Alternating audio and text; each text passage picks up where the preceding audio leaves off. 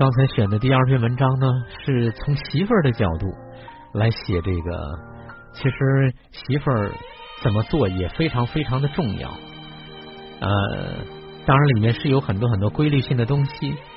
呃，所以来听第三篇文章，这是我写给昨天参与者朋友的。建立界限的本质是爱的能量场重新分布。婚姻关系中，大概有一类情况很让家人头疼，就是新生的家庭和原生的家庭混居在一起。这个头疼基本上是席卷所有家人共同发病无一幸免，疼痛的体验都是一样，只是各自头疼的理由和原因不尽相同。新婚夫妇，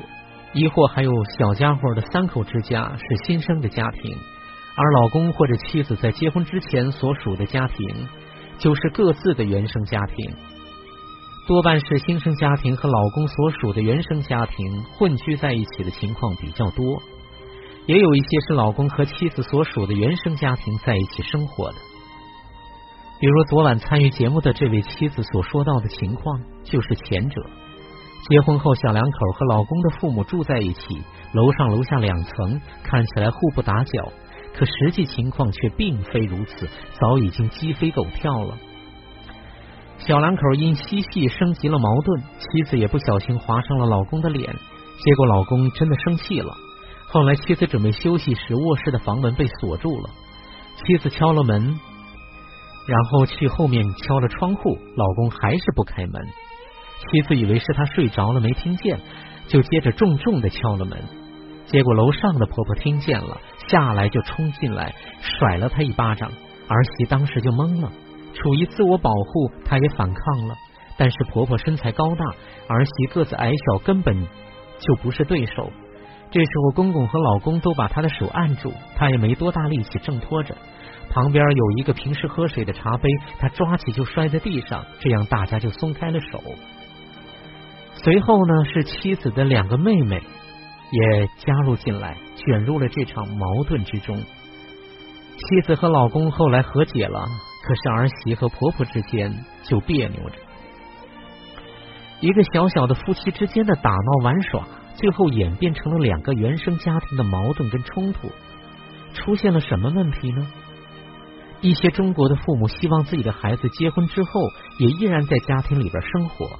尤其是以妈宝男的家庭居多，父母不愿意孩子离开自己，儿子也不愿意脱离母体，结婚后依然和自己的父母待在一起生活，依然是饭来张口，衣来伸手。老公原生家庭所有的结构都不用变化，对于老公原生家庭的成员来说，简直就是只是办了一场婚礼，家里多了一个人而已，根基不动，不用伤筋动骨，一切照原样运行。这在很多父母的设想中是多么美好的一劳永逸呀！正因为如此，老公所属的原生家庭一切都是原样运作，一切都平稳的前行。一旦发生问题，特别是跟这个媳妇儿有关的事情引出的问题，就很容易被除媳妇儿之外的家庭成员一致认为，所有发生的问题根源就是那个原生家庭的外来者儿媳妇儿造成的。小两口的新生家庭和原生家庭混居在一起，这个决定本身就意味深长。新生家庭只是原生家庭的衍生物，新生家庭是原生家庭的一部分，并不需要成为独立的个体，只是原生家庭多了一个人而已。原生家庭是大树，新生家庭只是一个分支而已。当原生家庭这种吞没新生家庭，所谓的丈夫就只能是更多做儿子。所谓的媳妇儿，就只是原生家庭一个增加物、一个附属物而已。根子依然是原生家庭公公婆婆为主的能量体，始终是 number one。公公婆婆创造出来的原生家庭的文化系统、能量系统和互动模式，经过长年累月的冲突融合，已经相对的固定。那些旧有秩序本身是两个生命相互交融的结果，所以是值得尊重和敬畏的。所以，公公婆婆对于新生家庭更多的是掌控，控制新的一级分子，破坏旧有的秩序。在原生家庭的能量体中，新生家庭中的丈夫回到原生家庭儿子的位置，就会秒回到儿子的角色和功能的。新生家庭中的丈夫就永远是欲抱琵琶半遮面。新生家庭中顶天立地的角色和功能，就很难浩浩荡荡的生长。丈夫成为新生家庭的引领者和引导者，就会变成很困难的事情。媳妇儿对于老公的原生家庭来说，更只是近似于器官移植。在老公原生家庭看来，所产生的痛苦只是这个器官有问题，这个器官本身有问题，或者全家对于这个器官的不适应而已。到头来还是器官的问题。而不会反思混聚在一起的结构的问题。混居在一起的家庭常常存在隐形或者显性的权力争夺。比如，如果公公和儿子都偏向儿媳，那么婆婆和媳妇儿的矛盾只会加深，不会和解。因为这里边牵扯到原生家庭和新生家庭的话语权和所属权，控制与反控制，维持旧有秩序和突破重建新秩序的权力争夺。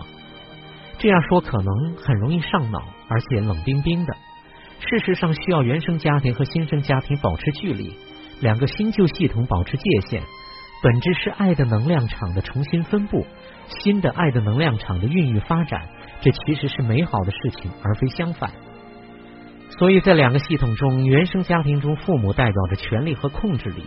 新生家庭开始建造属于自己小家庭的文化系统、能量系统。和互动的模式代表着新鲜的力量，要建立属于自己的新生家庭的权利和控制力，这是值得欢欣鼓舞的方向，也是新的爱的力量奔涌的方向。这就像在坚固的核里，里边孕育着力量，小小的嫩芽左顾右盼，左冲右突，寻找自己的出口，寻找自己伸展的方向和空间。这其实是非常美好的事情。新生家庭的诞生意味着新鲜力量要有属于他自己的属地和领域，独立的运作的空间，要有专属于新生家庭的能量场，要去孕育、发展和成熟。这是爱的发展，儿子的爱要发展壮大，来自媳妇儿的爱要舒展，爱要重新获得自己的领域和领地。儿子和媳妇儿两个人的爱需要新鲜的、专属于他们的能量空间。去托住这两个生命新鲜的爱，并且要有专属的空间去孕育生长他们的爱，包括从中产生出来的小生命。所以，无论是不是和原生家庭住在一起，新生家庭中，老公一定要在情感上更靠近自己的妻子，在事情上多考虑妻子的感受、情绪和妻子的诉求，在内在情感连接上。在外在事情的处理上和妻子站在一起，这并不是不爱自己的父母，而是要在这个过程中，透过和妻子站在一起，完成从事事受到父母荫庇保护的儿子，变成可以担当、可以独立、可以自己去面对一切的大丈夫。如此一个成熟的生命就此出现，这既是深层次对于自己的父亲的致敬。更是深层次对于含辛茹苦的父母的报恩。新生家庭和原生家庭在一起，爱的能量连接在一起，才是真的在一起，而不是混居在一起。父母就是父母，父母夫妻在一起，儿子就是儿子，儿媳就是儿媳，儿子儿媳是一体的，他们要在一起，小夫妻在一起，儿子儿媳孝敬父母。父母放手，然后去爱孩子，彼此相互独立，内在又连接，如此就会相安无事，而且原生家庭和新生两个系统就各自的顺畅，特质迥异却同样的美好。如果没有这些界限，特别是内在的界限，任何一个小小的事件都是家庭里面的蝴蝶效应，足以在家庭中掀起惊涛骇浪。古时候，咱们中国讲究分家，其实就是建立必要的界限，也是为了各自更好的发展，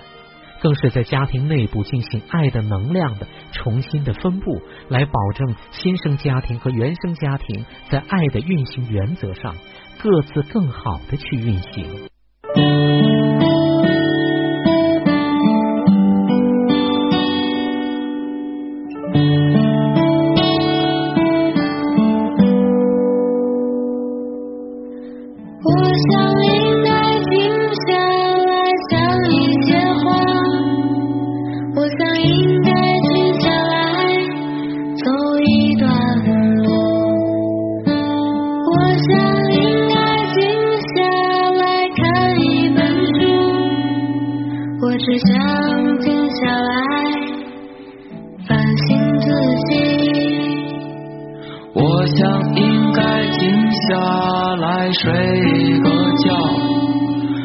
我想应该静下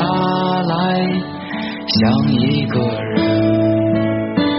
我想静下来忘掉那些事情，我只想静下来反省自己。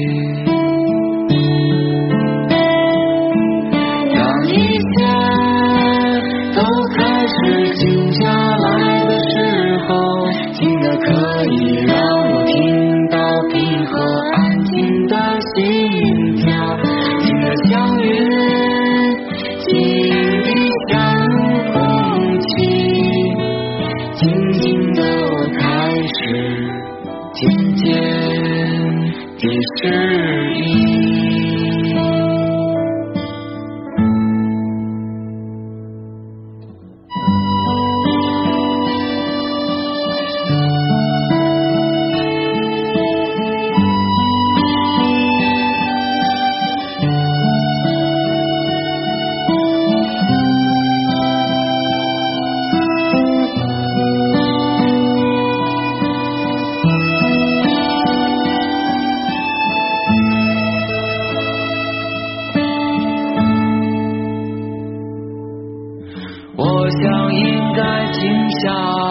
再睡一个觉，我想应该静下来想一个人，我想静下来忘掉那些事情，我只想静下来。反省自己。